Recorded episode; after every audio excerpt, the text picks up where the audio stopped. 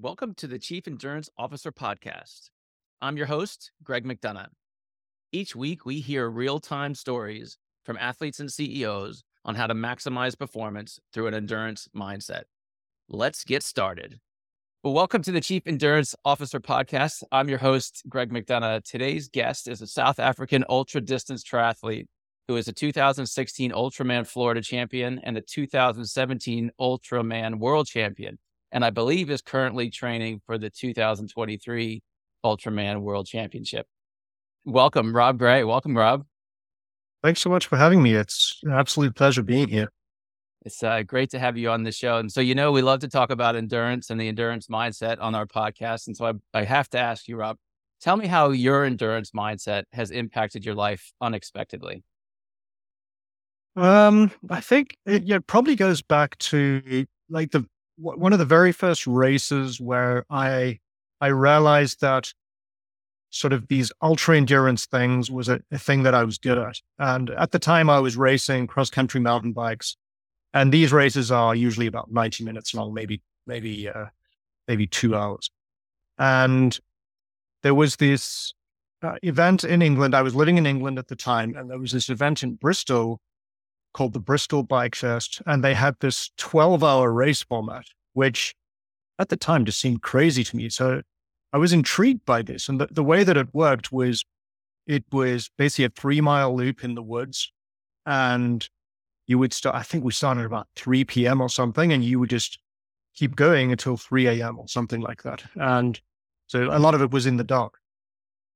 And I I started off and in these cross country races, I, I, I wouldn't, I would never win them, right? I would, I would come maybe top ten. If I got ninth place, that was a that was a good deal for me. So start off this race and yeah, I'm sort of hanging in 15th, 14th place. Then about five hours in, I start moving up the ranks. I'm sort of in eighth or ninth place.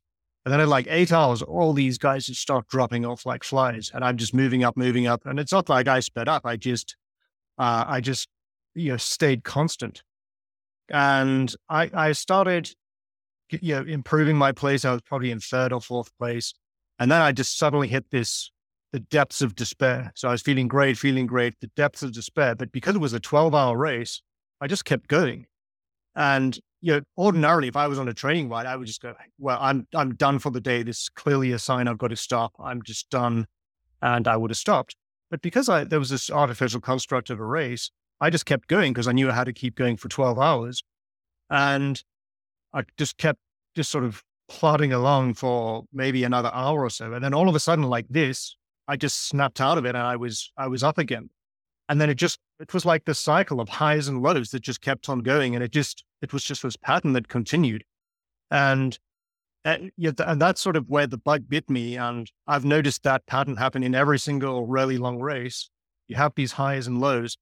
And to me, that is one of the biggest life lessons that endurance sports has taught me is that you're going to have good times, really good times. You're going to have really bad times, but neither of those things last forever.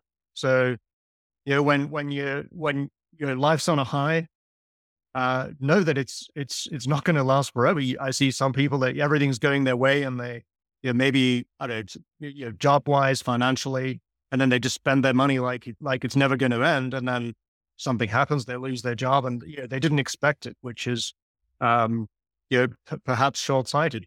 Same, same. I have friends of mine who, you know, you get you have gone through really, really, really bad times, and you know, when you're in those really bad times, you know, people sometimes feel like they're never going to make it out of that, and can be you know really um, you know anguishing, mentally anguishing, and if I could just provide you know, people, maybe there's someone listening who's going through a really, really tough time and they just feel like there's no end in sight.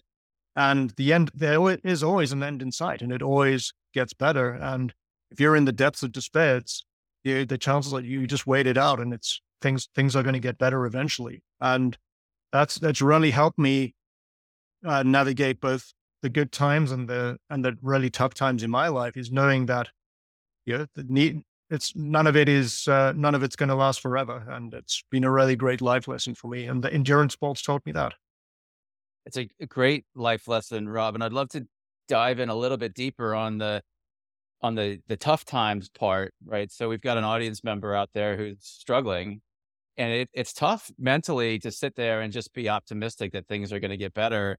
Are there things that you've done, sort of mentally or physically, that have helped you get through that mental stuckness or that mental tough time, and and help you see that sort of that the light's coming?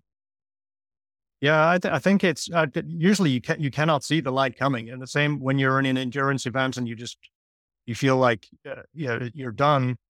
You at that point in time, you don't you don't know that you're going to get better. You don't know that things are going to improve, and you know, all you can do is just take one step at a time. It's just one step forward, one step forward, in left foot, right foot. And so when I'm in I'm in one of these endurance events and that's happening to me, that's literally all I'm telling myself. I'm not thinking about oh, I, you know, maybe in an hour's time I'm going to feel better, uh, or you know, hopefully this time, you know, hopefully this is going to end soon, and and I'm, you know, I've got faith that it's going to happen. I'm just thinking, just keep moving forward, left foot, right foot, left foot, right foot. You know, take take my fuel. Same in life. It's just instead of left, right, left foot, right foot. It's just day by day. Let's get through this day. Just get through this day, and um, it's similar to just going, you know, left foot, right foot, and eventually, eventually what you you don't know when it's going to happen, but eventually you just snap out of it. And it's it's about trying not to overthink it. Really, it's just take it by take it day by day, even hour by hour. If the day seems like it's uh, too too long of a of a of a time yeah time span. That, that's well said. And you know, I find adding some more movement into my day, if I'm going through a struggling period or a struggling day or or some situation at home or at work, that just like get outside, go for a walk, go for a little like just get some sort of movement in your body and it kind of at least alleviates some of the stress. Um, thinking about from the other side, when things are going great, any mental check-ins or or thought process that you go through when you say, okay, I'm recognizing that, or or do you not realize how great it is when we're in that great moment? Can you talk about that end of it?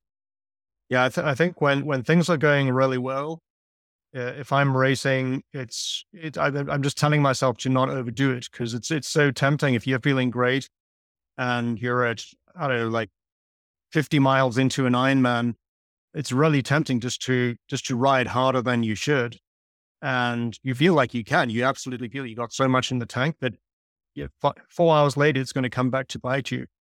And you know, similar thing in in life. Yeah, things are things are going really well. Um, yeah, I really enjoy it. So I, I appreciate those moments, first of all. So if, if things are going really well, I it, it really makes me appreciate that things are going well. And I just acknowledge that in life. And it's not like I'm worried that they're gonna that the good time's gonna end, but it's a you're similar to how I shouldn't overbike when I'm feeling good. I don't sort of uh you know, overdo things when things are going really well in life. It's not like you've just gone you know, spend money like crazy or be irresponsible or whatever things would, would equate to uh, overbiking. Um, but I still acknowledge it. What, you know, when I'm in a race and things are going great, I'm, yeah, I enjoy the, that it's, that I'm feeling good and I acknowledge that I'm feeling good, but I just don't, uh, I just don't overdo it. And, you know, same, same thing in life. Just really enjoy it, appreciate those moments for when, when they're happening, just because, you know, at some point it, it's probably going to end. So that's that's really what that's taught me. Certainly. Do you have any specific examples of how you've used this endurance mindset in your family or your work life? Yeah, I think I mean this this year um, it was uh, you know has been there's been a huge amount of uh, change for me this year and uh, and for our family. So I was just, you know, in terms of, in terms of career, I've, but most of the jobs I've had, I've, I've been at for quite a long time. So usually at least, at least five years. You know, some of them, I, I was, at, I think I worked at Microsoft for maybe eight years and I was Google for 13 years. And then, uh, in, in March this year, I left Google and I wasn't sure what, what the next step in the journey would be. And I'd always thought of, uh, you know, maybe I would, uh, you know, do a, uh, a startup. Uh, of course, I've been coaching uh, sort of part time uh, for you know, probably 10, 10, 11, 12 years. And I decided that I would invest all my time into uh, you know, spending more time coaching. And but at the same time, just from a, a financial point of view, uh, coaching is you know, a, a, job uh, coaching Ultraman athletes is just from a financial point point of view very different from a full time job at Google. And so it, it was it was quite challenging to try and figure all that out, and at the same time figure out what was the best route for the uh, for for the family and and what what we would do. And then we just decided to. It, it was you know, probably two or three months of you know just uh, you know, just you sort of resetting, not really thinking too much about what was next, and just seeing what would what would unfold. And uh, yeah, after about three months, it was you know, starting to get uh, you know, a little bit more um, I, don't know. It, it just felt a little bit more dicey because there were all these all these tech layoffs. So the market was suddenly flooded with uh, people with similar skill sets to mine, and all the tech companies in the industry that I'd been working in were were sort of very nervous about the just the general economic situation in the U.S. And so for us, we we had to we had to decide whether we just continue, whether I whether I would co- continue on the, the, sort of career path that I'd already been on for so long, or if I'd make a, a completely different change and just really think about what I wanted out of life and what really motivated me and um, you know, really made me uh, you know, feel happy with my life day to day. And I, I was just kind of burnt out by the whole by the whole you know, high tech industry and so we decided just to make a complete change, take a, a huge leap of faith and literally change everything. So we, uh, we waited for the kids' school year to end in, in May. And then we decided, let's just go live somewhere where would be, would be just sort of a very random place to live that we, that very specifically doesn't have any real high tech industry and where we can really follow our passions. And so we decided just to uproot everything and move to Thailand, which is what we did. We decided that in uh, in in April, basically, and then in July in July we uh, we arrived in Thailand. So new school for the kids, uh, new country. We didn't have anywhere. We didn't know where we were going to live, so we just had uh, Airbnbs booked, like a series of Airbnbs, and we thought we'd just figure it out when we get here because you you can't really decide on a place to live if you've if you've never really spent a lot of time there other than a vacation. So it was this was the sort of day by day you know, left foot right foot thing. We're just like we don't we don't really know, but we we know we're gonna be following our life passions and doing things that are fulfilling personally. And we're taking a massive financial risk by doing this. We're taking a, a big risk by moving the kids into a completely different school system. And yeah, we just we just use the the compass of you know what you know what is what is really going to fulfill us, uh, and let's not make that let's not make it about money, and let's not make it about career goals or ego or anything like that. Let's just see what unfolds. And yeah, it's been it's been quite an adventure, and yeah, for me, it, it's really I I had no idea what I would be doing, and so of course I still have the coaching business, but one of the interesting things that uh, that happened is that a uh, one of the guys that I've been coaching for a very long time uh, is the CEO of a a manufacturing company in France and Belgium, and they make sort of high end uh, kitchenware and kitchen appliances. And he he needed help with expanding their business internationally, and he asked me if I would uh, be interested in in doing that. And uh, and for me, that was just a totally fascinating thing because it's an industry I really haven't worked in at all, manufacturing, but it's something I'm really interested in, like how global manufacturing works.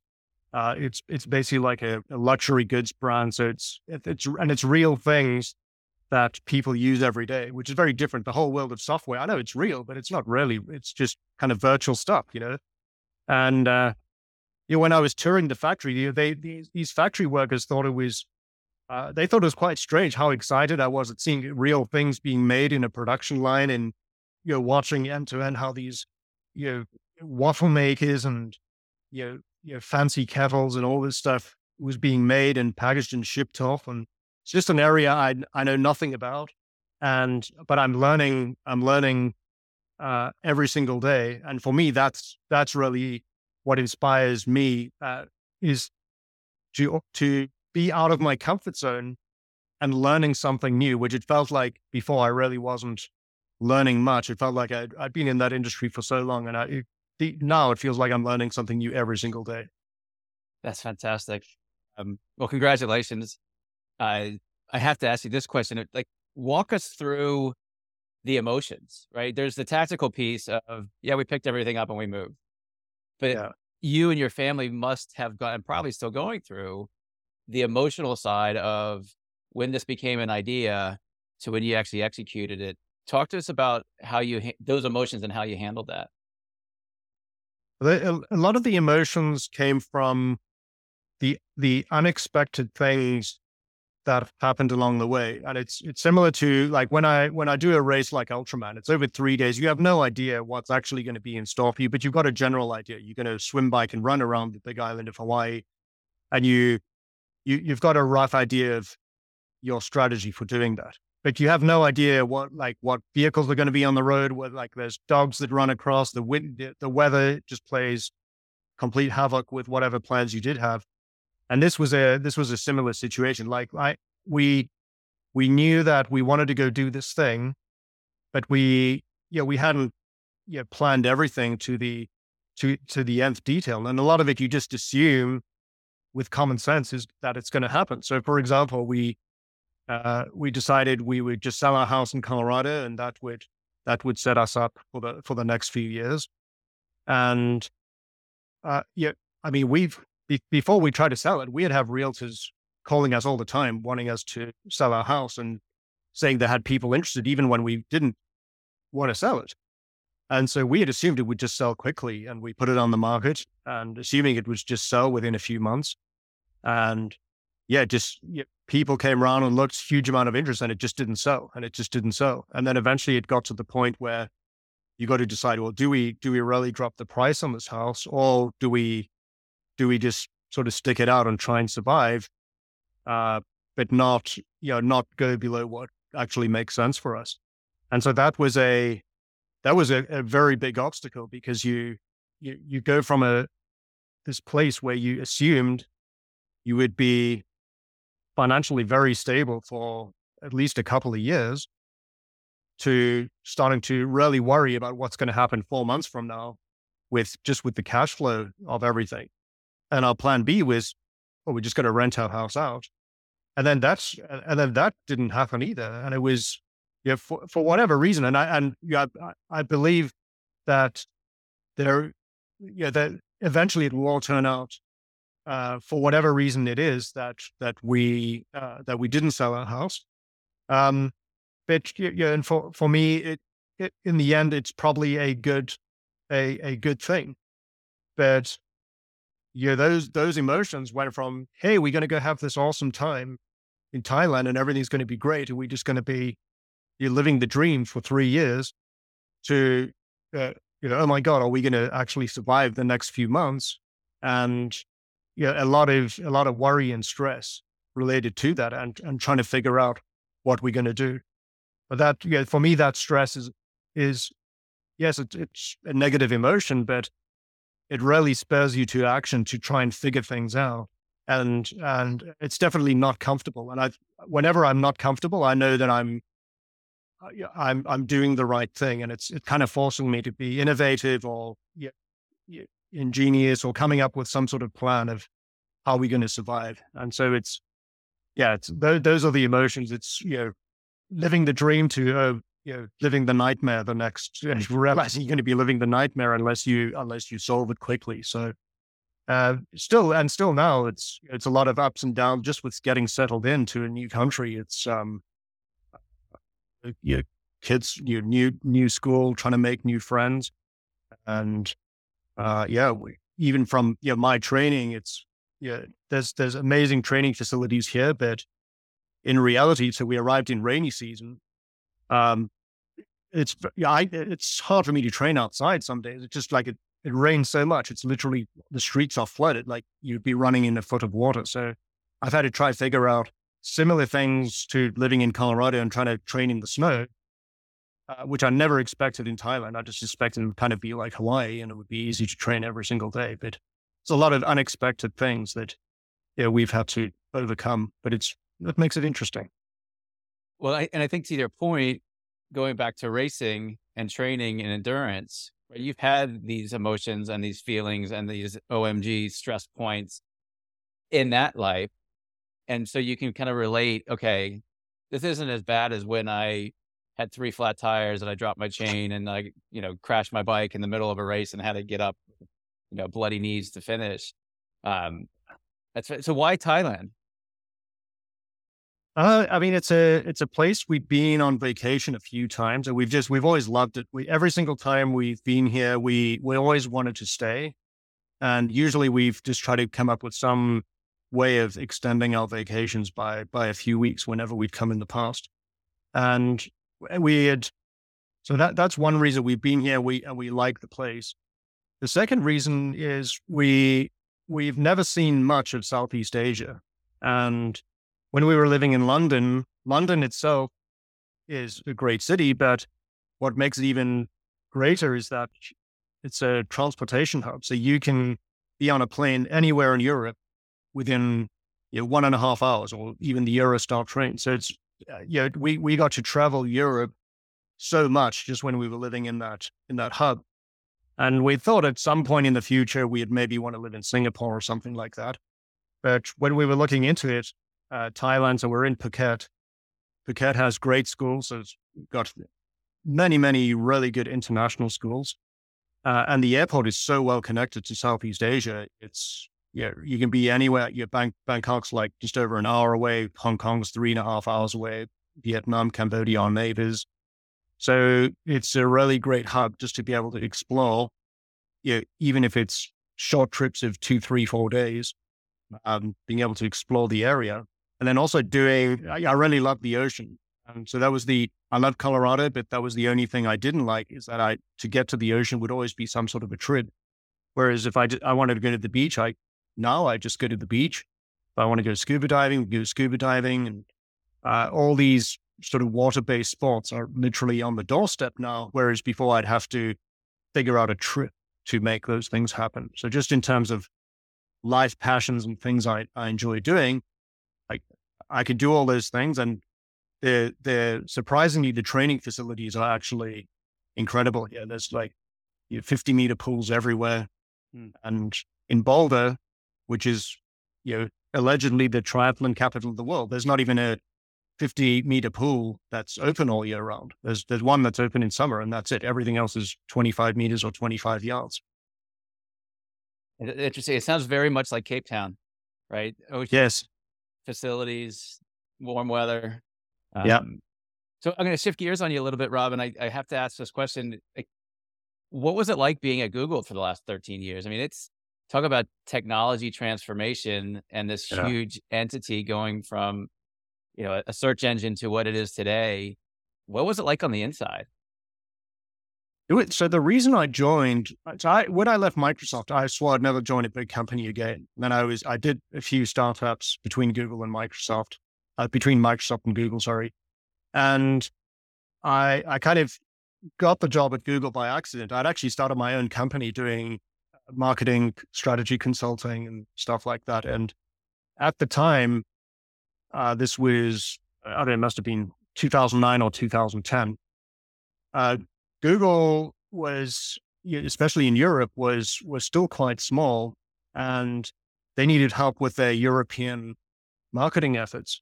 So I took them on as a client, and I was only I, w- I would be in there maybe two three days a week, and then things really started ramping up, and I, I was spending four days a week and then five days a week, and then the guy that I was doing the work for said to me, "Look, you're here every day. You may as well just join." Um, and even though I'd sworn I'd never join a big company again, the reason I did join is because it was like a startup.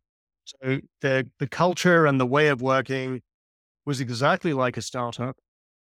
Uh, it just didn't have any of the risks because it was basically like having a startup with really, really, really rich parents that could bail you out if anything went wrong. So we got to do all these experiments and try new things and um, you really you not have to be afraid of failing at all because the worst thing that would happen would you just you know, can the project and do another one. And so that sort of experimentation and that that sort of startup feeling was really what I loved about it and what attracted to it in the first place.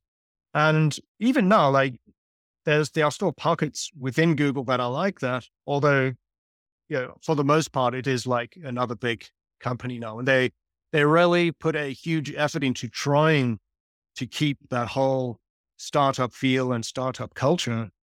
It's just when you got a hundred thousand plus employees, it's really, really, really difficult to do that. And inevitably you're going to have the majority of, of the company struggling to be like that. But that was, that was what was really great about the place. And, uh, and the people, I, yeah, I would say the, you know, for the most part, the the people were just really, really amazing. Part of it is the way that they they hire. So the hiring process has got very uh, strict criteria, but not in the areas that most companies have. Like most companies will will mainly be around the job role and your expertise and your qualifications and all that sort of stuff. And that that is obviously very important at Google.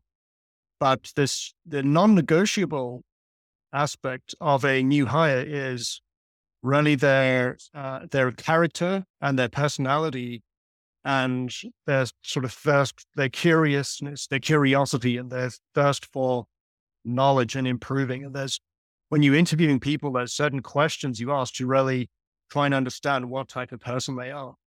And they've they've been really successful at hiring those types of people. And that really makes a huge difference when you're sitting around and with you know, eight other people and you you have a, a you know, some sort of constructive argument or uh, you know, even some sort of difference of opinion, it's always it always seems very positive because you have respect for them uh, as a as an individual that they you know they have uh, you know the the intelligence they have an analytical mindset because you know they had to go through that recruitment process. And it it really in those difficult situations at work that that sort of high bar that they have really made a difference to the the positivity you feel on a on a daily basis working with your colleagues. And yeah it, it's uh, that's probably the, the the biggest asset they have is that that culture that they've somehow managed to still maintain even though they're a huge company now.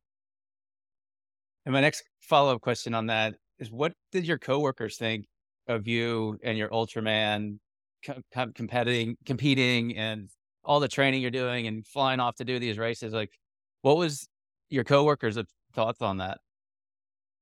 I mean, some some of them like so. So when I joined Google, there's a lot of people who do stuff like that. So, like you know, for for that's another part of the hiring process. Like, if someone doesn't do something strange in their in their personal life, they usually they usually wouldn't even get hired. So you have, I mean, you have people that are like, uh, you know, like, you know, top, top in their field of you know, violinists and concert pianists and stuff like this, or, uh, you know, astrophysicists. That's like in their spare time. See, there's, there's, there's quite a breadth of, uh, you individual who sort of exceeds normal sort of types of hobbies, right? So that, so that's that's sort of a starting point.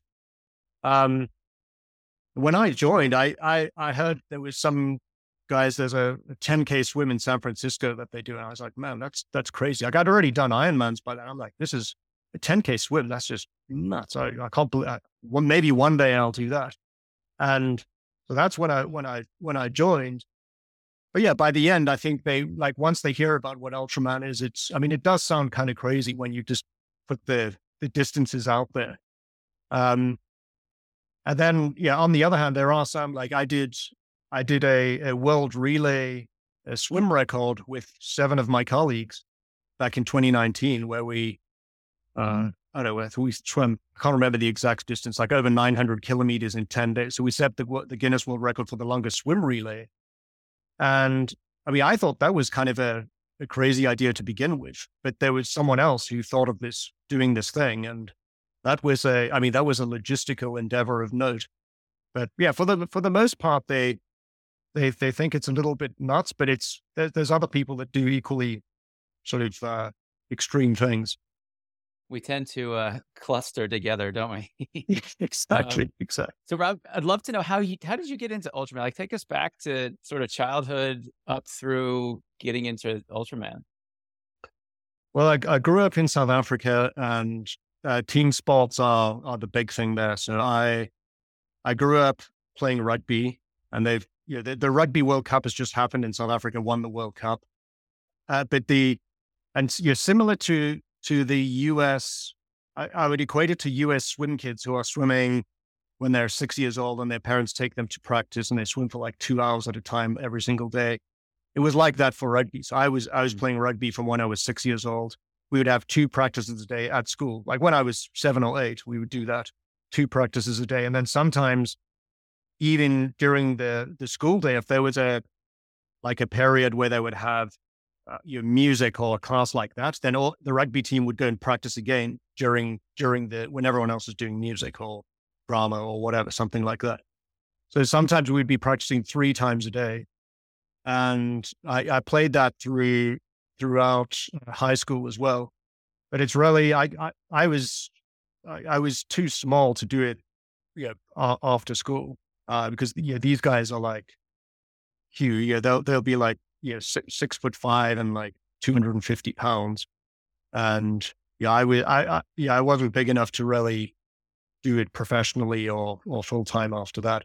Uh, but I did track and field and I did swimming and I played water polo. I played tennis a lot, but no, no real endurance sports. I did a little bit of 800, 400 meter running, which is you know, probably the, the, the most, uh, painful event I've ever done in my life. 400 meters. It's, uh, I know it sounds short, but it's, I'd, i think I'd rather run Ultraman than run a 400 meter race. Um, and then, yeah, I didn't, I didn't really do many endurance sports, uh, that are, that are super long. The seed was planted there because there's this, there's this event called the Comrades Marathon in South Africa. It's 89 kilometers, a bit further than the Ultraman run. It's what, 50, 56 miles, I think. It's between these two cities, and it's been it's been going for over hundred years. Mm. And every year they would broadcast the whole day on TV. And this is we only had three TV channels, and it, TV would only start at six p.m. every day, except on the day when the Comrades Marathon was happening. Would start at five a.m. and it would just be on the whole day broadcast from you know from when I was four years old. I used to watch this thing. So that the seed was planted, and I'd that sort of got me interested in endurance sports. Um, when I moved to London in, in 2000, I wanted to, I, I sort of needed a, some sort of active hobby. And there was a forest near my house. And my friend and I had started doing mountain biking. And we, on weekends, we see they put on these cross country races. And because we saw them racing all the time, we thought we'd just, we'd, we'd enter the races and, and have a go. And so did, did cross country mountain bike racing for a few years. And then that that 12 hour race that I that I told you about that happened. And then it got me thinking that because I'd I'd been I'd swum at school and I'd also done uh, some track and field I, I could run. I decided well, maybe I should put all three together and uh, at some point do a triathlon. So at the back of my mind, I had this idea of maybe doing a triathlon at some point. But the it, it, the thing that eventually made me get into it was a a, a sort of impulsive purchase around about Black Friday. I think it was 2009. The uh, my local bike store, who I used to buy mountain bike stuff from, sent me their Black Friday deals, and there was this beautiful. Uh, it was a felt B2 carbon fiber TT bike with Zipp wheels and everything, and it was marked down from I think it was it was marked down from six thousand pounds to two thousand pounds. It's like, oh my god, this thing's like a third of the normal price and it just looks amazing. It's like like the F1 car of of bikes. Uh, I'm going to go to the store and, and if it fits, I'll just buy it because it's a deal that's too good to, to pass up. So I went to the store and of course the sales guy said, "Oh, this, I've never seen a bike fit anyone better in my life." And so so I bought it. then I arrived home with this with this time trial bike, and my wife looks at it and she says to me, "What are you like? What are you doing with this thing? Like this doesn't look like a mountain bike to me." And uh, so I said to her, no, no, well, I've, I've entered the London triathlon. And so I had, you're not allowed to ride mountain bikes in the London triathlon. And this thing was, it was basically, I mean, they were basically giving it away. And, uh, I, I bought this for the triathlon because that's what I need. And so that was my story. And then, of course, I had to go and enter the London Triathlon to justify my justify my story. Uh, that's how I did it. So yeah, and I they they've got quite a good triathlon scene in the UK, and every weekend they have these little sprints and uh, everything up to Olympic. But yeah, I did did a whole bunch of sprints, did the London Triathlon, and then uh, yeah, I was I was doing some work one day for in Paris, and the one of the we were running an event, and the the CEO of the events company saw my shoes, and they were running shoes with elastic laces. And so, of course, he recognized that these were used for triathlon. So he said to me, "Do you do triathlon?" I said, "Yeah, yeah, I've just done the London Triathlon, but I think that's that's probably it now. I'm not going to do any more." He said, "No, you got to do you got to do an Ironman. It's the best thing." Uh, he, he's a big guy. He was like six six foot five and two hundred pounds, and I thought, well, this guy can do it, and he seems to have a lot of fun doing Ironman maybe I could do it too. And he, he sat down with me right then and said, let's enter Ironman Switzerland. Let's do it next year. And so that, so I just entered it because this guy told me to basically. And that, that was how I got into Ironman. And I just, as soon as I did my first one, I just, I was just so hooked. I just, I just couldn't stop entering these things. I, did Ironman Switzerland in, on the 7th of 10th of July. And then I did Vineman three weeks later. And then I did a challenge race like six, six weeks after that. And I just, I just did so many of these things. And then I heard about Ultraman. And you know, when, when you do Ironman and it, it's something that was very intimidating at first starts becoming much more familiar and much more, uh, you know, much less intimidating then you start looking for what's next. And just the idea of Ultraman and uh, mainly the, the one in Hawaii where you're circumnavigating the whole island just seemed uh, really fascinating to me. And so that's in the back of my mind, I knew I wanted to do it one day. And then, yeah, actually, when I moved to, to Boulder, my neighbor, a guy named Billy Edwards, he had actually won Ultraman Florida one or two years before I did. And so by that stage, I decided to do Florida at some point, mainly to qualify for Hawaii. And yeah, you know, with the peer pressure of having a neighbor that that actually won it really got me motivated to uh, to just get it done. And that was where Ultraman started. What year was the first Ironman? 2011. 2011. Yeah, I did Zurich in 2015 and was going down memory row yesterday. That's why I asked. And so for those in the audience, especially if you're owning bike stores, your advertising does work, right? Send out those flyers, get get do a deep discount on your felt B2 and and you never know whose career is going to be spurred from that. Rob, uh, uh, yeah. audience member wants to get in touch with you. What's the best way for them to reach out? Uh, so I, my website is robgray.org. That's R O B G R A Y.org. And there's a contact button on there and they can, they can get my uh, Instagram on there. They can there's a contact form. Uh, Instagram is Robo Ultra, like so like Robo Cup, but instead of Cup, it's Ultra. And yeah, so Instagram and, and just the website. That's the, that's the best place to. That's the best starting point, and they can get hold of me on that. Fantastic, and we'll include those links in our show notes for sure. Rob, I've really enjoyed our conversation today. I, I loved how we started off talking about our life lessons and the good times and the bad times and how we handle each of those, knowing that the other could be coming. Um, and then our conversation about the decision you and your family made to make a huge change in your life. I think there's a lot of learning there for our audience members. And I asked my audience if you got some value out of this conversation, please like our show, please subscribe, please spread Rob's message because there is a lot of nuggets within this conversation uh, for people to grab onto and make some impact on their life. Again, Rob, it's been awesome having you here. Um, good luck at the end of the month. Am I right that you're competing in the World Championships at the end of the month? I'm actually I'm doing it as a relay this year. So because it's the I think it's the 40th anniversary uh, of Ultraman, they they opened a relay division, and uh, my longtime crew chief Ian Hassey has always wanted to do Ultraman Hawaii, but he hasn't wanted to do another Ultraman to qualify for it. So he he wanted to do the relay this year, and that suits me fine because there's no ways I I haven't had time to do all the all the training required for Ultraman at, at the level I need to be, which requires you know 25 to 30 hours a week of training. Uh, so I've just been doing the running and uh, yeah, not even much of that. So I, I, don't know if I'll even survive. So that I'm I'm going to be hoping to to complete it in one piece. That that'll be a good result. Well, I think that's the feeling we have every time our toe is on the starting line. It's like, have I done enough? We'll find out in the next handful of days. Yeah. Well, well good luck. We'll keep an eye on you for that. And uh, again, it's great having you on the show. I appreciate your time. Perfect. Thanks so much, Greg. Thanks for having me. Thank you for tuning in to the Chief Endurance Officer podcast. To hear more inspiring stories and strategies around the endurance mindset, be sure to subscribe below or visit us at chiefenduranceofficer.com. Until next time, keep pushing those limits